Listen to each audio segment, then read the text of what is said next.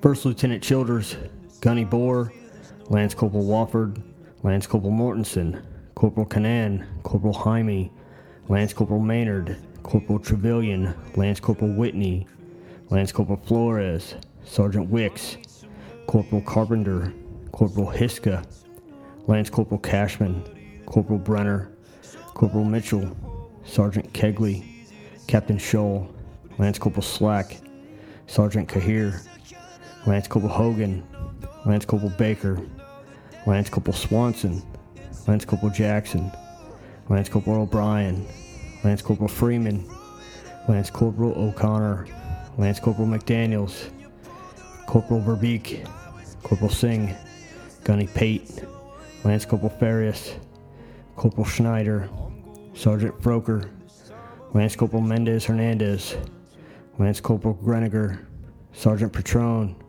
Sergeant Robinson, Sergeant Gonzalez Jr., Corporal Docher, Corporal Patino, Sergeant Strong, Lance Corporal Nolan, HM3 Dune, Lance Corporal Simon, Staff Sergeant Gorzik, Corporal Long, Lance Corporal Avery, Lance Corporal Alarid, Sergeant Tafoya, Sergeant Ladner, Sergeant Dang, Lance Corporal Lazukin, Corporal Ortiz, Corporal Shaw, Lance Corporal Vermill, and Sergeant Wormy.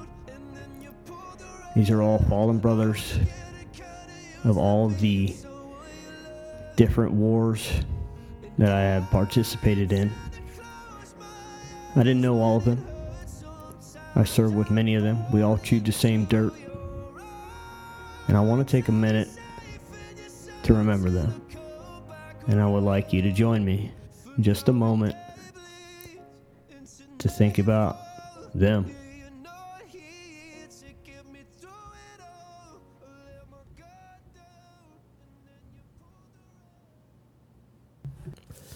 That shit gives me chills. It does. Saying all their names, trying to remember them, you know, it's just uh it's a it's about respect. It's about making sure that they never die, that they are legends. So I appreciate you guys giving me that moment.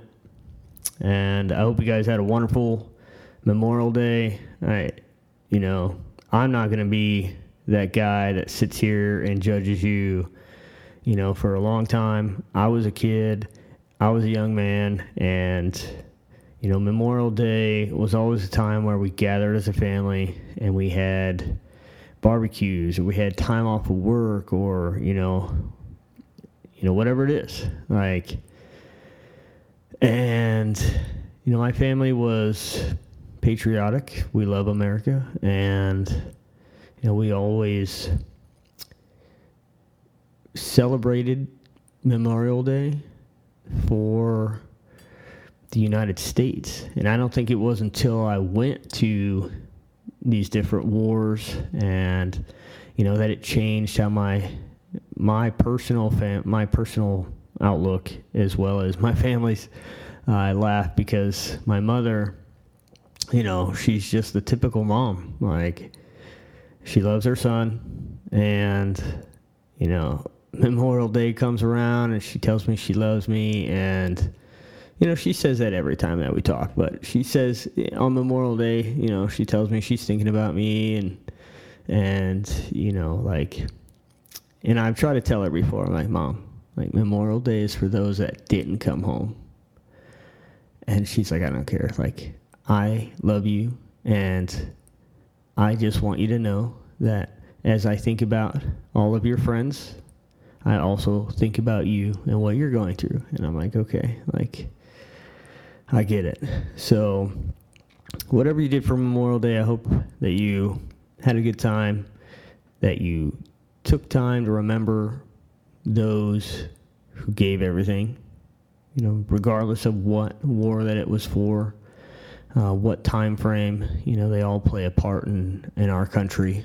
So, anyways, this episode we're going to talk about a couple things. First thing is I got to start with. you know, we made a post on the Max Ordnance Instagram page. It was about a Night Force ATACR scope, and it, all these comments, all these guys come out the woodwork, want to talk about like, you know, me claiming that Leupold is better than Nightforce, and yada yada yada, and like, why did Nightforce win the contract? And look, I'm not going to get into all those details. The point of the matter is this: yes, I am sponsored by Leupold, but it's not because they pay me it's not because I'm getting something that is so unobtainable anywhere else. It's literally because I was handed one of their scopes after I said, I don't like Leupold. And they said, Here, take this, test it, try it, tell us what you think. And it was a Mark V. So I did just that. I ran tracking tests on it. I did all kinds of different tests that you would see, like shot in the rain, doused it with water. Like, obviously, I didn't dive with it. That wasn't what I was going to do with it as a competitive shooter or an instructor of law enforcement and civilians. But I did run it through its paces, and I loved everything about it. And I was sold from that moment on. So let's just clear this right now if I'm running a piece of gear, it's because I believe in it. It's not because somebody pays me to do it. That's not me. That's not who I am. I could not pridefully sacrifice my performance for some piece of gear or money that's going to make me look bad. That's not who I am. Okay? So if I tell you that this Nightforce failed and they should have bought a Leupold. It's because the Nightforce failed, and I honestly believe I prefer Leupold over Nightforce. That's it. So, if you want to check out all the comments, you can go and look on our Instagram page and see this flurry of people. Like, and it's crazy how one little post can get people starting to attack each other you know, somebody will try to defend me, and I don't care. Like, you could say whatever you want. I'll probably just laugh at you, and maybe you'll get a comment back, maybe you won't. Like, I've been doing this too long. I really don't care what you say. So, people defend me, people talk shit on me, but then people start attacking each other. And it's like, come on, guys. Like, why? I guess maybe it's entertaining for some people, right? Like I don't know any other reason, you know. And then we got dudes fucking calling out like, "Well, Nightforce did this, and Nightforce did this, and Special Special Forces likes this scope, and blah blah blah." And it's like, come on, like everybody's got these stories, like. Oh, well, you know, this company won a military contract. Let me tell you, that does not mean anything. It doesn't mean anything is better than something else. It just means that the parameters that were set by the military, this company happened to meet those parameters and take somebody out to dinner enough times to win the contract. I promise you, that's how it works. Okay. So, anyways, it is for me uh, coming up on June 1st, and you guys will be there soon. I'm slightly ahead of you right now in terms of time. But June 1st was marked as my day of transition. And what that means is, you know, even though I'm here right now training, I'm still going to be home in time to compete in the Sniper Adventure Challenge. And that is a competition very near and dear to my heart. It has really taken over me for some odd reason over the past five years where I just keep pushing and pushing and pushing. And maybe it's maybe it's because I'm starting to feel a little bit of that age factor set in. Like I'm not old, I'm 38, but I do feel it. Like I feel joints, I feel muscular fatigue, I feel like recovery slowing down. So I feel all this, and maybe it's a race against the clock. I don't know what it is, but I'm intrigued by this competition and pushing myself and the mind games that you know you play against Zach and the competition dynamics crew. So when I first got asked by Fred to be his partner back in 2018, I want to say. Um, I was not in the shape I needed to be in. So I had to go through a transition then, and I had to really get serious about it. But I have maintained that level of physical fitness and try to progress on it. Like every year, I look back at what I did and how I can improve. Like, what issues did I have during the competition and how can I improve? And, you know, last year, obviously, I learned from the year before and I try to do things a little different, right? So, like, one year I ran, I ran a lot. I was running probably, I don't know, 60 miles a week um, really just working on my cardio, my endurance, and then I would hike every so often. And that was my program. And then the year after, um, I altered a little bit. I added in weightlifting and, you know, try to change my routine up. So where I was building strength and then also doing cardio, but then I would change my workout. And then the year after that, I probably three or four months before the competition, I hurt my Achilles.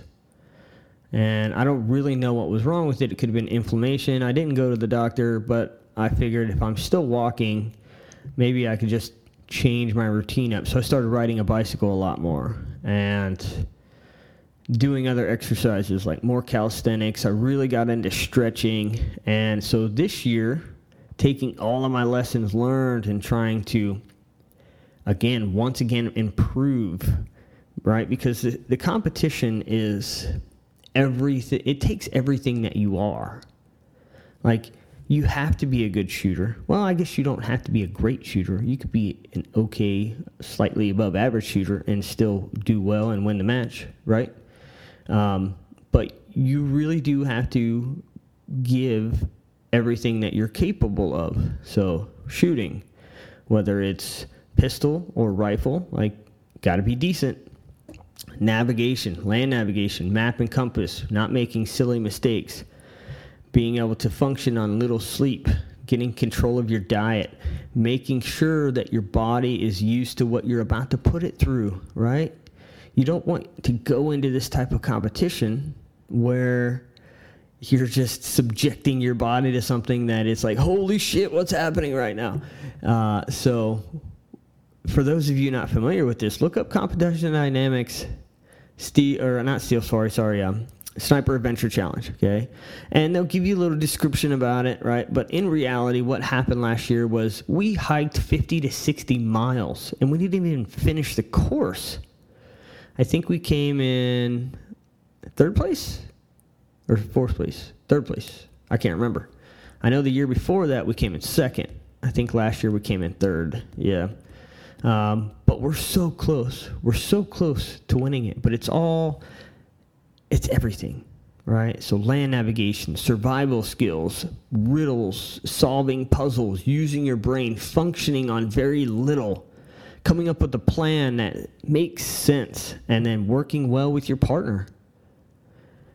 All of that combined, and you could probably still not win. Like I thought we did very well last year. There's a couple areas that we kind of got mucked up a little bit. You know, we made some choices on some of the challenge challenges, like doing the ID card the terrorist at night and shooting them at hundred yards or something like that. Like, mm, probably could have opted to do that during the day, like everybody else did but we didn't. We made a mistake. That's one.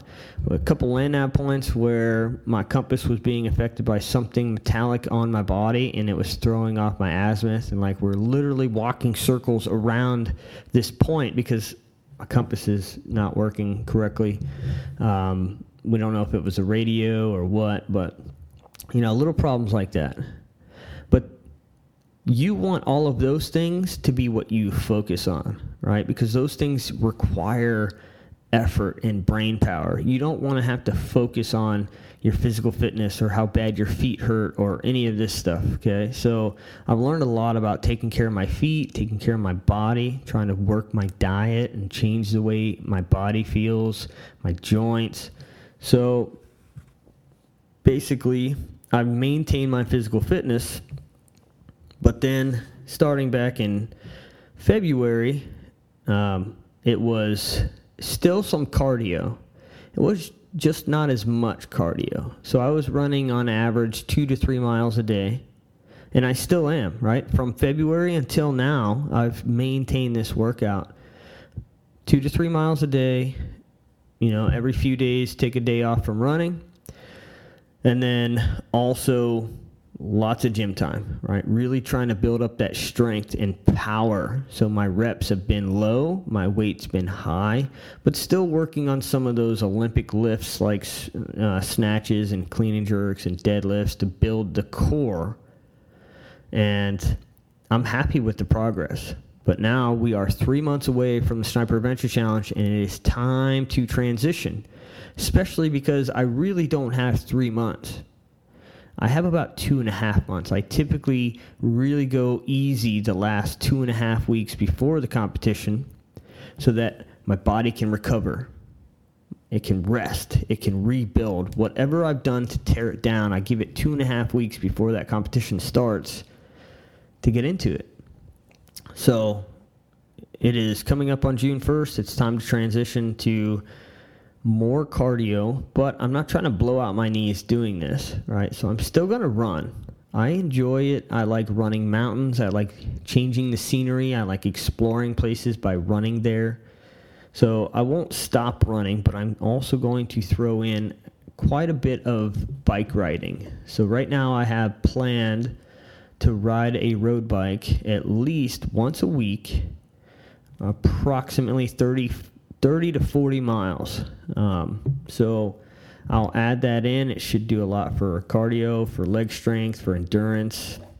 And then my routine at the gym is going to change slightly, where I'll be doing high reps, lower weight to again work on muscular endurance and focusing on trying to maintain the power that has been built while also forcing my body to adapt to what it's going to go through, right? Um, I mean, besides throwing a pack on and humping around and and putting myself in that position, there's not a lot of ways to simulate what you're going to go through. So really, I just need to prepare my body as best I can by doing these different workouts and exercises. Keep stretching, right? That was a huge one. When I got really serious into stretching and some of these yoga techniques, that was a game changer for me. Now, also my feet. Like your feet are what get you from A to B to C to D to everywhere. So you got to take care of them. And it's not just about changing your socks, but it's having the right shoes. It's about taking care of them in terms of like getting rid of any funguses, getting um, you know a pumice stone out and working those calluses off so that you're not tearing your feet up underneath the calluses, creating blisters, and now that's all you can think about. And that stuff's important. The way that you tape your feet, right? Hot spots, things like that. Like taping has been a godsend for me. I have gone literally through the last three sniper adventure challenges with zero blisters, and it's all been about how I take care of my feet. So the reason I bring all this up is not to talk about like all the things that I'm doing and like, hey, look at me over here, but to think about what you're doing. What are you trying to achieve? What are you trying to participate in and you want to do good at it, right? And maybe it's winning, or maybe it is just simply being the best that you can on that particular day. So, what are you doing to improve yourself? Are you dry firing? Are you working out? Are you walking? Are you doing cardio? Are you doing breathing exercises? Like, there's a million different things that could improve you in one way or another. So the question is ask yourself, what is it that I'm trying to achieve? Who am I competing against? Is it myself? Is it somebody else? And then, what are things that I can do to improve that performance? And that's all that I've done. I've just tried to look at different things that I've done to try and prepare and then how they've affected me. Sleep is a big one. So now I try and focus on getting at least eight hours of sleep a night. So break down your time. And I say this because when something is important enough to you, you will make the time to do it, right? So you have to look at what it is that you want to do and then what all these little factors are that goes into giving you the best chance for success and making sure you make time for those things.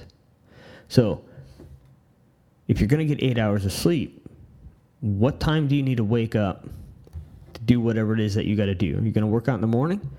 All right, so like here's my daily routine right now, and this has been my daily routine since I want to say February. I wake up at 4:30. I get up. It takes me about 15 minutes from like everything to to work, you know. Um, but I snap out of bed 4:30, and I go and I start stretching. I take my pre-workout I found a program that gives me like a seven minute warm up, right? And it's it's anything from like split squats, lunges, push ups. Like it's just a program to follow to warm your body up, right? Uh, and I do that on top of my stretching. So I've got roughly 30 some odd minutes of stretching involved in there, you know, which puts me at around 5:15 or so, and then I'm off. I'm I walk outside, right? And again, because I'm trying to listen to what my body's telling me, I used to just take off running. Now I've started to do different things like dynamic movements where I'm, you know, on the road and I'm lunging down the road or I'm walking uphill backwards or I'm doing something, right, to warm my body up before I just take off running. And then I'll start running. And I got my watch. My watch records my heart rate, it records my pace, it tells me how far I've been going. And I'll run anywhere from two to three miles. And then by that time, it's roughly around 6 p.m. or sorry, 6 a.m. Come in, grab a shower, jump in the car, head to the gym. Get to the gym. I spend roughly an hour at the gym working out whatever the program of the day is. And I did some research. I found some programs online from you know, a couple different people, kind of looked at which one I wanted to follow and what what results I was looking to achieve and which one was going to incorporate workouts that I wanted to do. Obviously, the Olympic lifting was a big one, so I needed a workout that was going to incorporate deadlifts, snatches, cleans, and all that stuff. So I found the workout I wanted, and that's what I do. And then every Wednesday or so, I'll try to get in my 34 mile bike ride, which is 17 miles one way, and then turn around and come back. So that's where I'm at right now. The other half is trying to manage what you eat. I'm not saying that you can't eat whatever you want. I'm just saying like you have to watch what you eat. Like your intake is important, right? Um, I wouldn't say go eating a lot of sugar. You got to cut the sugar down, right? Especially for me, like, oh my God, I love the sugar. But you got to cut your sugar down. And I wouldn't say you got to like count calories. You just, like, your output has to match your intake. So figure that out however you want, right? But, anyways, it just circles back to what is it that you want to achieve? whether it's work related, it's competition related, it's hunting related, like whatever it is, take that big goal and start breaking it down into what needs to happen for you to improve that function. And then go get it, go get after it. Like nobody's stopping you but you. And I brought up that whole time management piece because if I'm waking up every day at 4:30 and I want to make sure every night I'm getting 8 hours of sleep, that means my ass got to be to bed at 8:30. That gives me my 8 hours that I'm looking for. All right? And if it takes me an hour to fall asleep, which it doesn't, but if I did, if you know me, I will be I will, as soon as my head hits that pillow, I'm done. Right? I am I am lights out. I could do that anywhere. But if you're not one of those people, and it takes you a certain amount of time to lay there and, and fall asleep, then plan for that. Make sure you're getting the appropriate amount of sleep, right?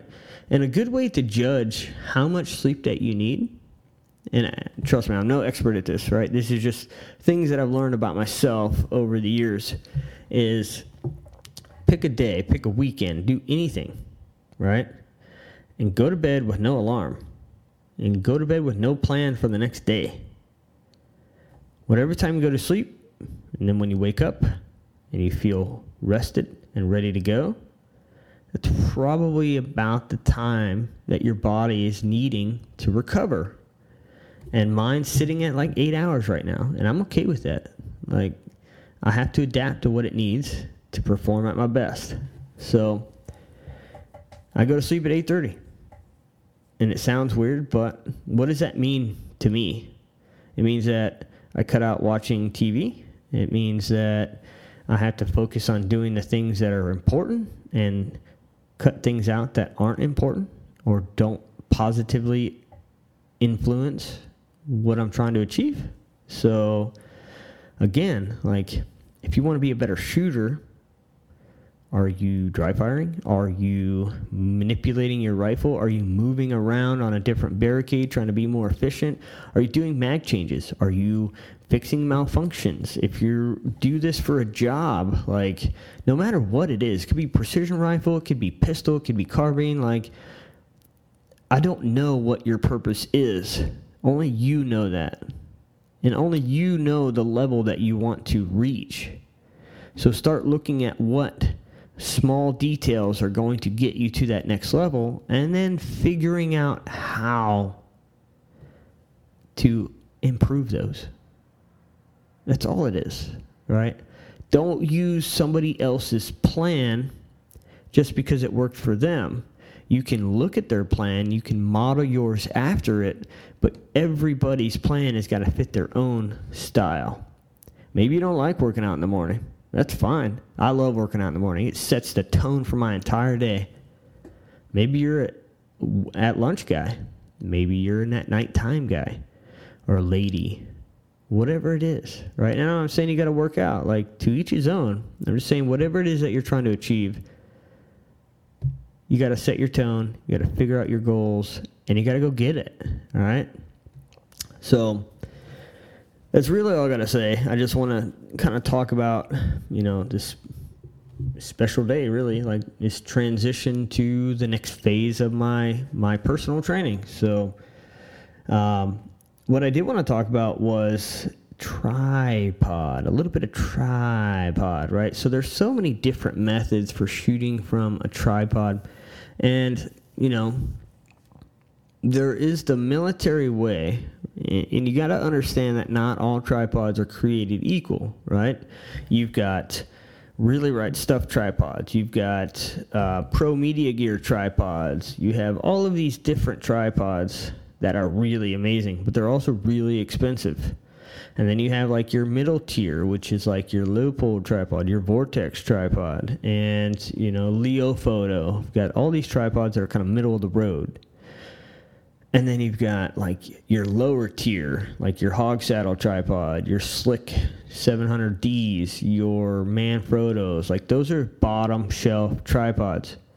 And then on top of that, how is your rifle hooking onto this tripod? Are you using a clamp style? Are you using a um, like a direct connect via dovetail, arca rail, or pick rail? Like how are you connecting your rifle to this? Because the more pieces you add, the more movement that's going to be played in there.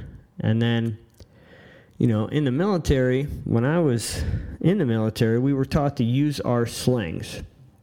And I don't ever remember being described this way, but when using the sling connected to your belt, it's supposed to pull the muzzle down and keep you on target. So if you think about this, right, you use a sling, and if you go to Arbor Arms, uh, buddy of mine, John, owns a company called Arbor Arms, and back in the day, you know, we were both working for Ares Armor.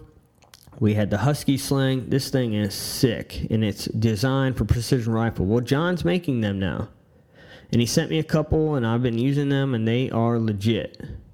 So you hook this sling to your belt via carabiner or quick disconnect, and it's attached to the rifle up near the front of the handguard. Now, you're standing behind your rifle. Let's take the standing position, for example. And you're aimed in. You tighten your sling, which is going to pull your hips in. Then, when you relax, your hips are going to slightly fall back, which is going to pull the muzzle down.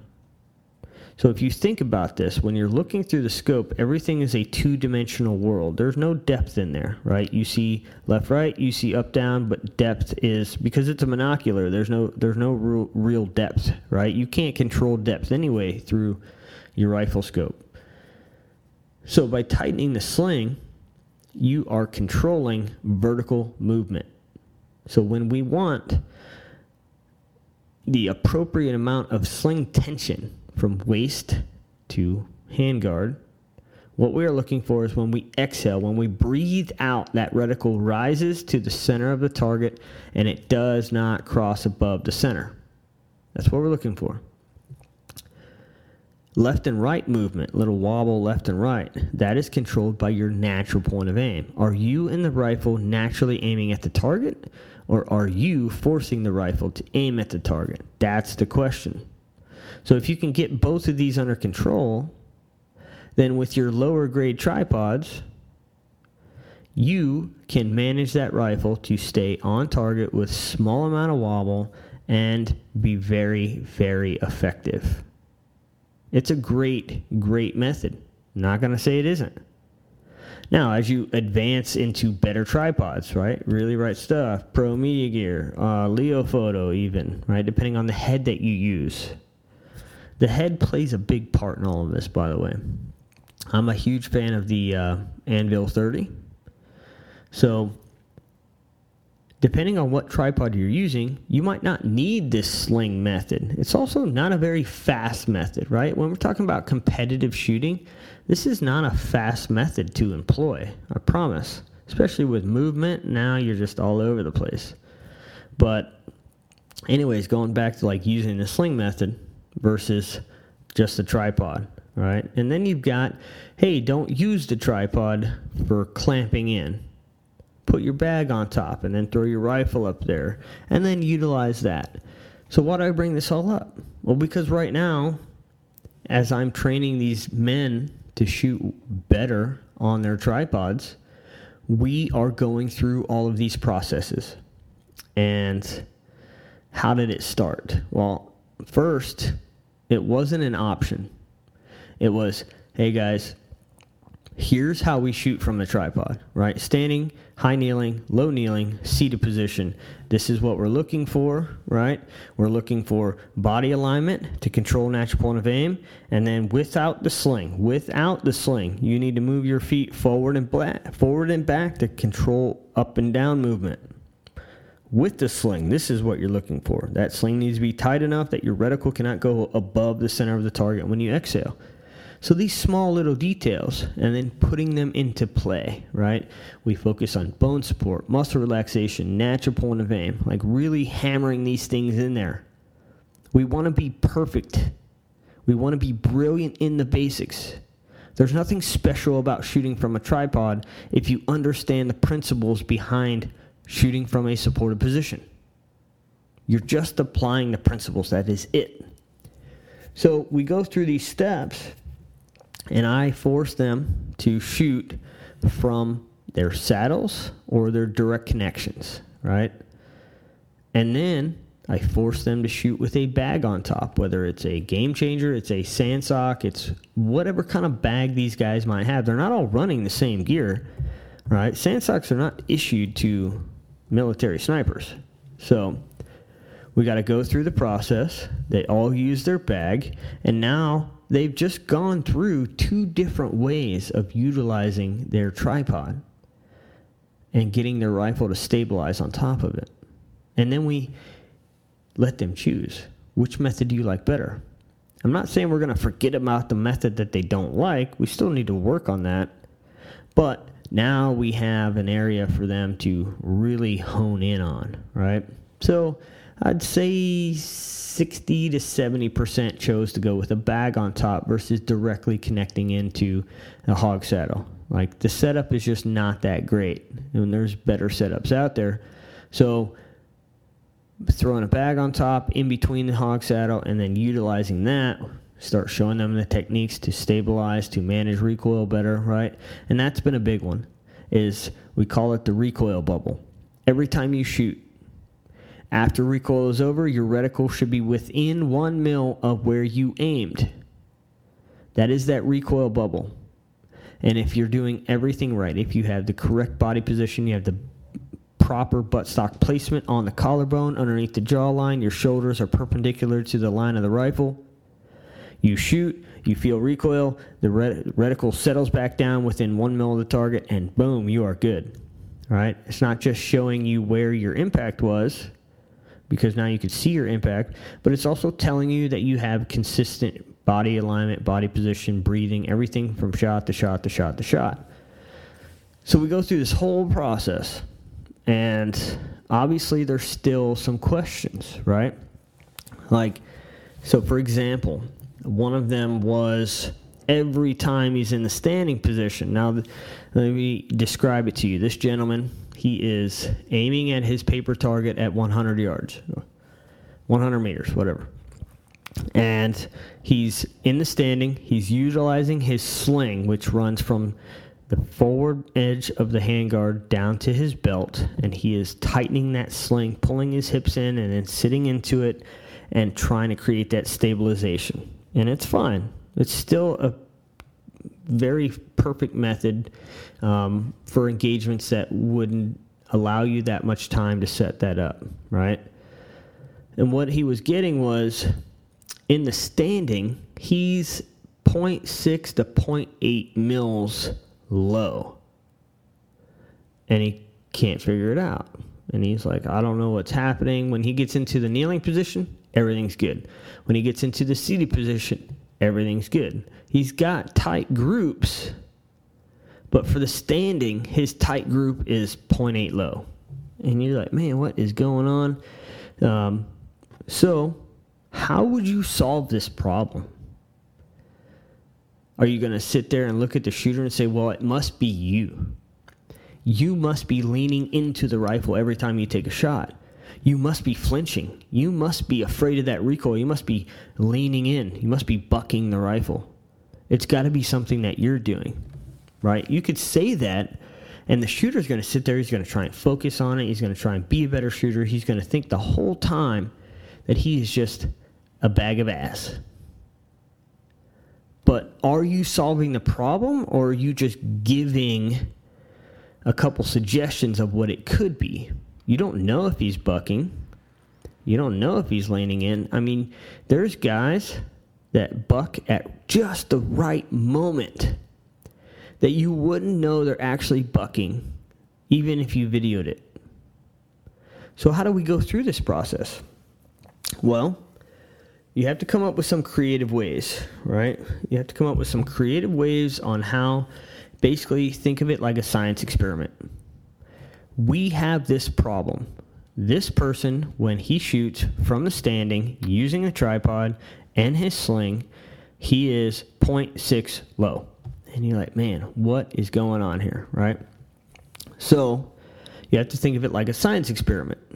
You have to try and eliminate variables so, how do we do that?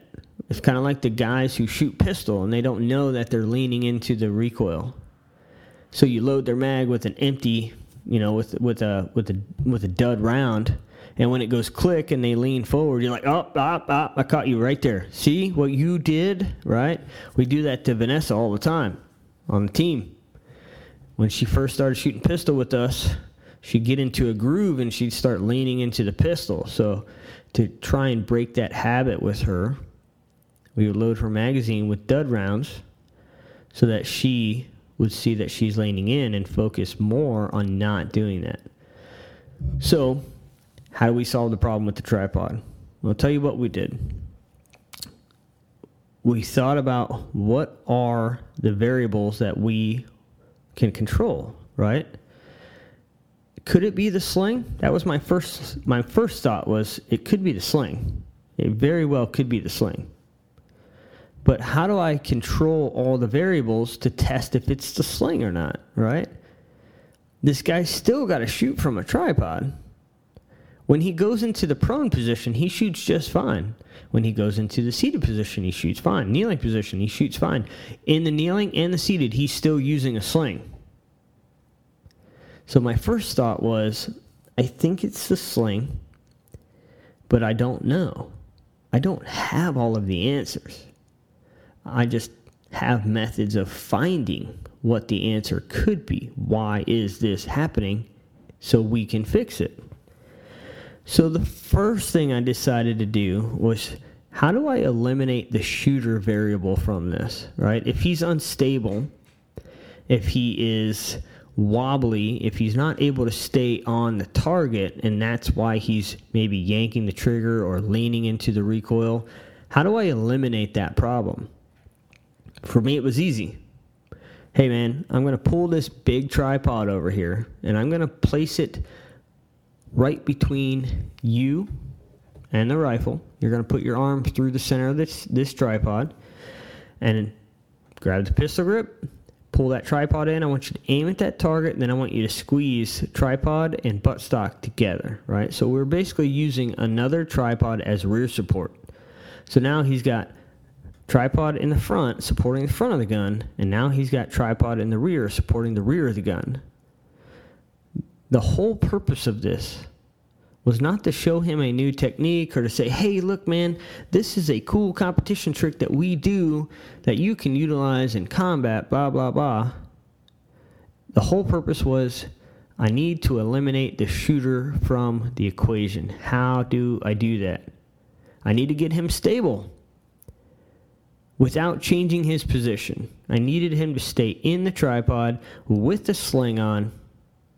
So, put that tripod in there for rear support, and he's looking through scope. He's like, oh my God, it is so stable right now. I was like, it feels like the prone, doesn't it? He's like, yeah. I'm like, all right, good. And there's no excuse right now. So we kept his sling on, right? And same tension, everything. I'm like, I want you to aim in at that target, and we're going to pull this sling tight, and I want you to tell me when it's locked into the center of the target. He's like, all right, it's locked in. Cool. All right, man, take three shots for me. He takes three shots. I ask him every single shot. Call your shot, center. Call your shot, center. And I believed him because that's how stable that rear tripod method is. And he was still 0.6 to 0.8 mils low. And I'm like, all right, cool. Now I'm going to disconnect your sling and I'm going to have you shoot. So we disconnected his sling from his waist. Now there is no tension on the front of the rifle anymore. And he shoots. And his group is just slightly 3 o'clock of center, but it's not 0.6 low anymore. Like, uh oh, we found us a problem. It's a sling. Mmm, okay. One more test, my friend, one more test. So I take the sling that's attached to the front of the rifle and I wrap it around the tripod leg and I put a decent amount of pressure on it, but it's nowhere near the pressure that his body can apply to that sling, right? It's just my hand holding a sling to a tripod leg. So he shoots and he's still center. And I'm like, that's it. That is the problem right there. We eliminated the variable from the shooter. Now we can specifically focus on the sling. Is the sling having a negative effect on the gun? And it was. And this is not uncommon. I've seen it before where the sling applies pressure to the handguard. These are gas guns that we're shooting, by the way. They are Knights Armament um, AR-10s, right? M110 SASs.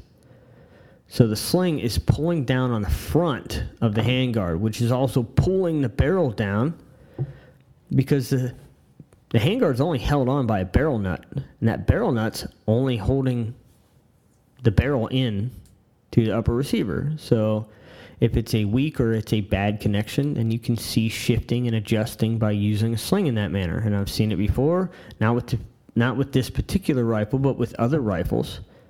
So seeing that, I was like, that's the problem right there. That is it. but I also wanted to test if he wanted to use a sling method to still help control the muzzle. Could he just wrap the sling around a tripod leg and apply pressure, but not so much pressure that his body weight would apply? And it turns out, yes, he can use a sling around a tripod leg and it's not going to affect his point of impact. Perfect. Hey, dude, this is your problem. Here's how we solved it. We're good. It's not you. And he's like, so relieved, like, oh, I thought it was me. Like, no. We just have to take a step back, stop blaming the gear, stop blaming the shooter, and look at this with an open mind. How can we create an experiment out of this to control as many variables as possible to determine what is the most likely cause? That's it. So I bring this up because you too can do this. You can do this with anything. If you think that a position is good, or you think that a certain method is good, or you think that something is affecting you, or Loading the bipods is a big one. I'm not a big fan of loading the bipods because it's not repeatable. You can drop down in the dirt, you can load your bipods, but then if you're on slick concrete, can you still load your bipods? If you're shooting off the hood of a car, can you still load your bipods? Right? So I'm not a fan of loading the bipods because you can't repeat it from every position. Does it affect you? I don't know. Do an experiment and test it. Shoulder placement. I said it in the last episode. If your buttstock is placed in the wrong position, you will see yourself jump to the right, to the left, high, low, right? You will see yourself, the rifle will move. Path of least resistance, people. It's simple. Does it create an effect on where the bullet impacts downrange? Maybe it depends on the caliber. What if you try it with a 6 millimeter, a 6BR with very light recoil, or a 223? You're going to see an effect? Maybe not. Maybe there's not enough recoil to move that round or move that, that barrel, that gun, while the bullet's still in the barrel. But then you shoot a 300 Win Mag. Now you have all of that recoil, and it does affect, or it doesn't. Test it. Come up with experiments to learn something. That's the whole point of all of this is to learn, to get better. Right? Trust but verify. You can trust what I'm saying, but go verify it. You can do this with anything that you learn from people who tell you something podcast, internet, online classes, whatever it is. Trust but verify, right? Question everything. So, I thought that was a really cool example of how you should go about this, right? Anytime you're having a problem, try to take a step back and say, okay, what are the variables here? How can I control them? And how can I set this up so that I can see what the problem actually is and then continue on about my day? Not only are you going to solve a problem and make something better, but you're going to learn a shit ton in the process, right? You might find something that you never expected. You never know. All right. So, anyways, I've been rambling on for about 48 minutes about tripods and, you know, going and, and setting up different experiments to find out what's wrong, what's what's doing well, what works, what doesn't work. And I want to say that the last thing that I want to discuss, and it's not going to take very long, right? It's just it's a drill that reinforces fundamentals, right? So I want you to try this drill if you want. If you don't want, you can tell me fuck off and it's fine. I will not be hurt by you doing or not doing this drill. But what I want you to do is think about the fundamentals, think about the basics, right? Laying in the prone position. Prone, prone, prone you go through your entire shooter checklist. And that's a big one that we've been preaching all week is what is your pre-fire checklist? and it should be the same every single time. So you never forget to do something. As you build good habits, the habit of doing your shooter checklist just becomes that a habit that you do naturally all the time, right? But I want you to lay down in the prone. I want you to build a good position. And I want you to do two shot groups, all right? One of them, you have to focus, focus, focus on the on the fundamentals. You really do. Why? Because you get no rear bag. Okay? No rear bag. Why am I asking you to do this? Because a lot of the times using gear and equipment has gone from a supplement to a primary, and it shouldn't. You should be able to get into the prone position, build your position, elevate your chest off the ground, plant your elbows, relax your shoulders, and be aiming at the center of that target through bone support, muscle relaxation, and natural point of aim. You should be able to achieve that. If you get in position, you look at your target, and you exhale and relax, and your reticle go ab- above the target, what should you do? Well, if I bring my elbows closer together, that will bring the muzzle down. Why? Because I'm elevating the buttstock. So now my muzzle comes down. Oh, my crosshair is off to the right of the target. I need to move my body to the right so that my crosshair moves to the left. Right? So you really have to focus on these fundamentals in order to get that perfect group with no rear bag, with no rear support. So you focus on these fundamentals. Oh shit, like I can't stop moving up and down vertically.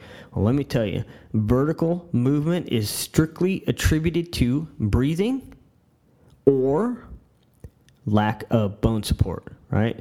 Breathing is an obvious one. When you breathe in, when you exhale, you have movement. But vertical wobble, up, down, up, down, up, down, shaking is you trying to force the rifle to aim somewhere instead of having a bone structure to support the rifle to aim somewhere. Okay? So shoot a three to five round group with no rear bag and literally go through every step of bone support, muscle relaxation, natural point of aim, and then shoot and then go into another three to five round grouping by utilizing a rear bag, right?